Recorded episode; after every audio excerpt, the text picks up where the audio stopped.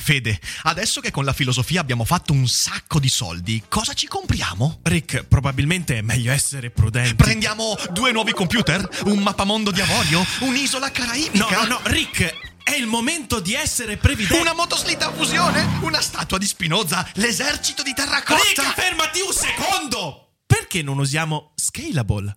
Scalable è l'app perfetta per chi vuol conoscere il mondo degli investimenti. Attenzione, investimenti pensati col cervello, non scelte di pancia. Scalable ti mette a disposizione gli strumenti essenziali per costruire una cultura del risparmio, E T F, piani di accumulo, accantonamenti a lungo termine per pensare oggi a quel che potrai fare domani. Scalable è un servizio sicuro e regolamentato con oltre seicentomila clienti e che ti aiuta a comprendere come funziona la finanza usando la testa. E sai qual è il bello? Con Scalable puoi iniziare a investire con solo un euro. Trovi tutti i dettagli in descrizione. Quindi, niente motoslitta a fusione? Tra qualche anno, Rick, quando Scalable ci avrà aiutato a far crescere i nostri risparmi. Ok. Daily Cogito. Svegliarsi per pensare oppure pensare per svegliarsi. Ogni mattina, dal lunedì al venerdì, con Rick Dufer.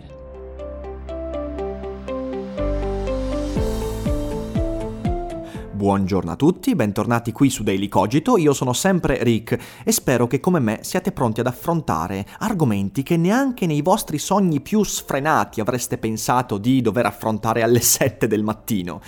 E però questo ci aiuta ad affrontare la giornata con armi più affilate. Oggi infatti parliamo di interpretazione, arte e letteratura. E chi l'avrebbe mai detto? Alle sette del mattino di solito si pensa al caffè, al bus, alla colazione e poche altre cose. E invece parliamo di Tolkien. Abbiamo introdotto all'argomento ieri già con un episodio che è stato una sorta di sguardo generale sul problema più particolare che affrontiamo oggi. Siamo arrivati ieri a una sorta di piccola e sicuramente non completa conclusione. Le opere non dovrebbero mai pagare per gli errori e i difetti degli autori, perché la valutazione dell'opera, la comprensione dell'opera e la valutazione, il giudizio sull'autore, le sue idee, le sue azioni e la sua vita sono due cose inevitabilmente separate, se non per quei biografisti fondamentalisti, che però non ci competono. Fondamentalmente noi possiamo tranquillamente continuare a leggere le opere di Céline, anche se Céline era un simpatizzante del nazionalsocialismo, possiamo leggere i racconti di Hemingway anche se era un misogino, razzista, elitario, possiamo tranquillamente leggere le opere di John Locke anche se era convinto che i neri fossero una razza inferiore.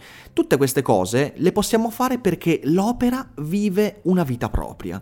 E l'argomento di oggi è correlato, fortissimamente correlato, e di Tolkien parlerò come esempio per specificare alcuni concetti importanti nella valutazione dell'opera e nell'esperienza artistica che possiamo avere anche nella lettura di un libro. Perché parlo di Tolkien? Beh, in questi giorni è uscito un articolo in cui un autore, ovvero Duncan, un autore di fantasy molto acclamato, ha affermato che le opere di Tolkien, in particolare Il Signore degli Anelli, è un'opera razzista. Perché eh, questo viene detto da Duncan? Beh, perché eh, intanto perché fa figo e, e va di moda, ma in secondo luogo perché nelle opere di Tolkien, secondo Duncan, è chiaro che c'è una subalternità, una gerarchia nelle razze, cioè ci sarebbero prima di tutto gli elfi, eh, poi ci sarebbero i nani, gli uomini, ci sarebbero gli hobbit e soltanto dopo qualche scalino ci sarebbero gli orchi, gli Uruk-hai, eh, i, i figli di Mordor o di Saruman, eccetera, eccetera. E questo, questo è problematico. Allora, dal mio punto di vista questo è un problema totalmente fasullo perché eh, semplicemente è una incomprensione totale di quello che viene detto. Non è razzismo quello di Tolkien, al massimo è antimodernismo. Perché? Perché se andiamo a leggere effettivamente il Silmarillion, i racconti perduti, beh ci accorgiamo, ma questo viene detto anche nel Signore degli Anelli, ci accorgiamo di una cosa fondamentale, ovvero che gli orchi sono una produzione artificiale. Viene detto chiaramente nel Silmarillion che gli orchi nascono da una sorta di operazione di eugenetica di Morgoth, Melkor, il Vala ribelle. E questo Vala eh, interviene letteralmente da un punto di vista genetico e morfologico su Elfi, Elfi che si erano distanziati geograficamente e anche culturalmente eh, dai più nobili Quenya, e quindi gli Elfi direttamente arrivati da Valinor. E questi elfi distanziatisi, distanti anche dagli elfi silvani, che si erano già di per sé un po' imbarbariti rispetto agli elfi di Valinor, questi elfi vengono irretiti dalle, dal, dalla volontà di Melkor, e Melkor con un'operazione proprio di eugenetica, quindi di intervento artificiale, produce gli orchi, che sono quindi una aberrazione tecnologica. Eh, di conseguenza poi andiamo a comprendere anche il perché Saruman nel, Sign- nel Signore degli Anelli eh, produce gli Uruk-hai. Anche gli Uruk-hai sono delle aberrazioni tecnologiche, sono un atto di artificio eh, e lì in quel caso era una sorta di incrocio proprio fra diverse specie di orchi e uomini, mh, uomini giganti, diciamo così, uomini forti delle foreste. Quindi Eh, quello che dice Duncan di per sé è totalmente fuori di testa, ma proprio se andiamo a leggere Tolkien. In effetti tutto quello che ho appena detto va ben a sposarsi con l'antimodernismo che spesso nelle pagine di Tolkien eh, trova dimora. Molto spesso Tolkien infatti eh, con soprattutto la storia di Ortank, Saruman e il tentativo di conquista di Isengard porta avanti, ovvero una denuncia della tecnologizzazione. Eh, Tolkien da questo punto di vista fu sempre molto chiaro: l'intervento degli uomini sulla natura è molto spesso deleterio, e la sua denuncia della modernità va nella direzione anche del vedere gli orchi come una specie inferiore, ma non in quanto biologicamente inferiore, piuttosto, piuttosto tecnologicamente inferiore, cioè sono inferiori, o meglio, non inferiori, sono malvagi perché frutto di un'aberrazione e partoriti da una volontà deviata.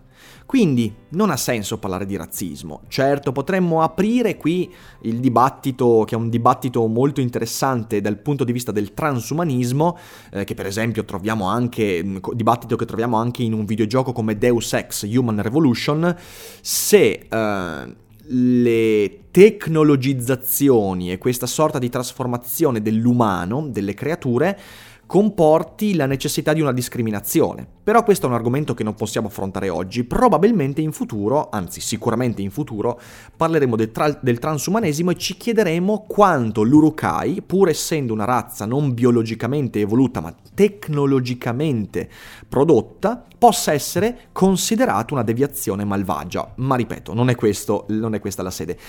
È un antimodernismo quello di Tolkien, ma non è questo l'argomento ve- vero di cui avrei voluto parlare, perché secondo me, oh, come ho detto, insomma, le opinioni di Duncan sono pura moda, è solo un modo per far parlare di sé. Possiamo dire il buon Duncan è un po' la murgia del fantasy internazionale in questo senso, cioè la persona che vuole spararla grossa per far parlare di sé.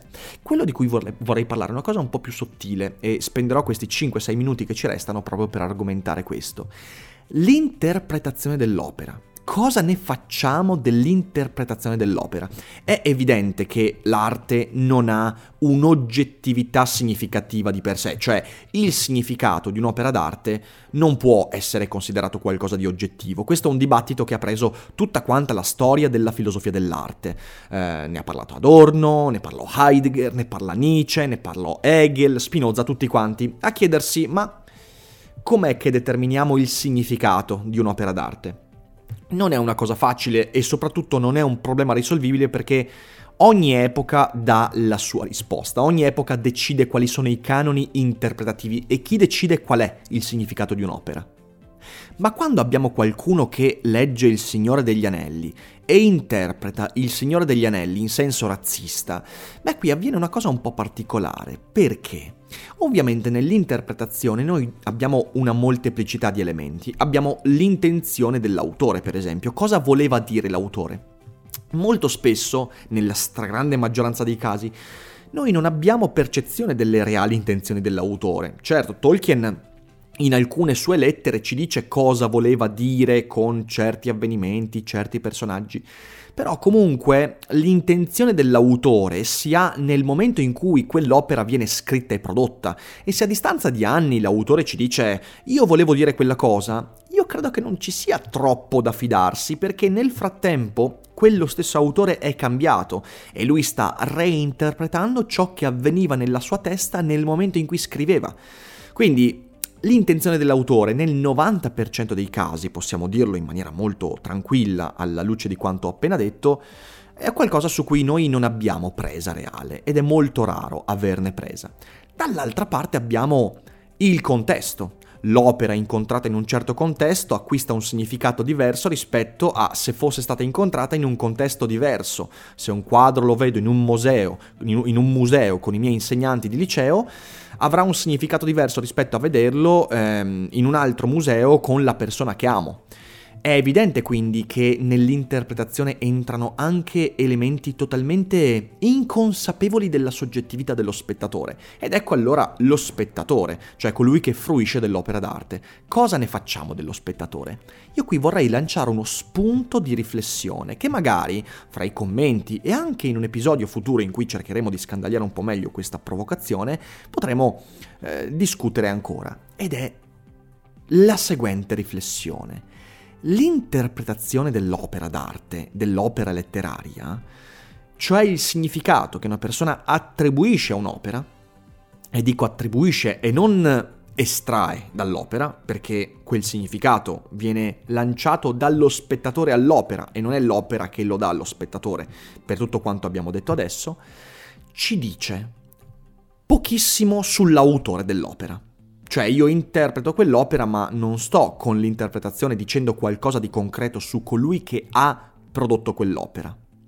Ci dice poco, non pochissimo, ma poco, sull'opera di per sé, perché sto guardando con il filtro della soggettività qualcosa che probabilmente per tutte le altre persone lì presenti in quel momento vuol dire una cosa completamente opposta. Ma l'interpretazione ci dice moltissimo su colui che interpreta, sull'interprete, cioè sullo spettatore. Quando esprimiamo un'opinione su un'opera, stiamo dicendo qualcosa su di noi. Ecco il valore provocatorio dell'arte. Quando qualcuno dice che il Signore degli Anelli è razzista, probabilmente eh, ci dice qualcosa sul modo con cui si relaziona a un problema come il razzismo. Quando un, un'opera come la Carmen viene modificata dai suoi autori, anzi non, ma da, non dagli autori ma dagli interpreti attuali, ne ho parlato ieri nel Daily Cogito, e si cambia il finale per evitare che nel finale ci sia questo messaggio di violenza sulla donna, questo non ci dice quasi niente sull'opera di per sé o sull'autore, ci dice moltissimo su chi sta facendo quella modifica. Se noi guardiamo un film e troviamo che quella violenza sia inutile, eccessiva, noi non stiamo dicendo qualcosa sul film, ma stiamo dicendo qualcosa su noi stessi. L'interpretazione è uno slancio dell'interprete verso l'opera, che molto spesso non si aggancia all'opera, ma diventa una sorta di gioco autoreferenziale. Altre volte un'interpretazione particolarmente efficace può anche intersecarsi all'interpretazione di altre persone. Questo è quello che avviene con il critico d'arte, con l'esperto, con la persona che riesce ad avere un connotato più, più genuino con l'opera, ma anche questa è una cosa molto rara ed è rarissima con i critici d'arte, che molto spesso invece non fanno esattamente questo. Ecco, la cosa che mi interessa davvero è questa. Stiamo attenti quando esprimiamo un giudizio su un'opera, perché quel giudizio espone molto di più quello che siamo noi rispetto a quello che l'opera è in effetti. E io, quando fruisco di un'opera, quando leggo un libro, cerco di essere molto, molto risparmiatore sui giudizi, proprio perché so che quando do un giudizio su un'opera, sto esprimendo un giudizio su me stesso e un giudizio sulle idee che esprimo. E solo a distanza di tempo forse potrei rendermi conto di quello che ho detto, ma nel frattempo quello che ho detto è già stato lanciato nelle, nell'etere e ha già prodotto delle conseguenze. Ovviamente però questa è la mia opinione, quindi possiamo discuterne, potete dirmi con un commento cosa ne pensate e quanto siete risparmiatori o...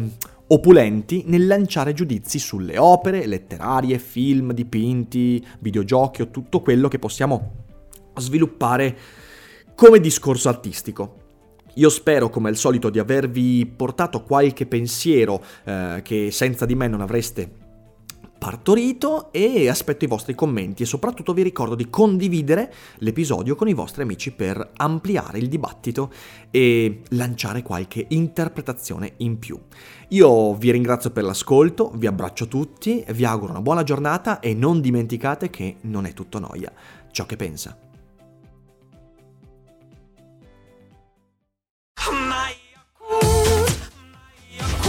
Se a volte ti senti così, ti serve la formula dell'equilibrio. Yakult Balance, venti miliardi di probiotici L C S più la vitamina D per ossa e muscoli.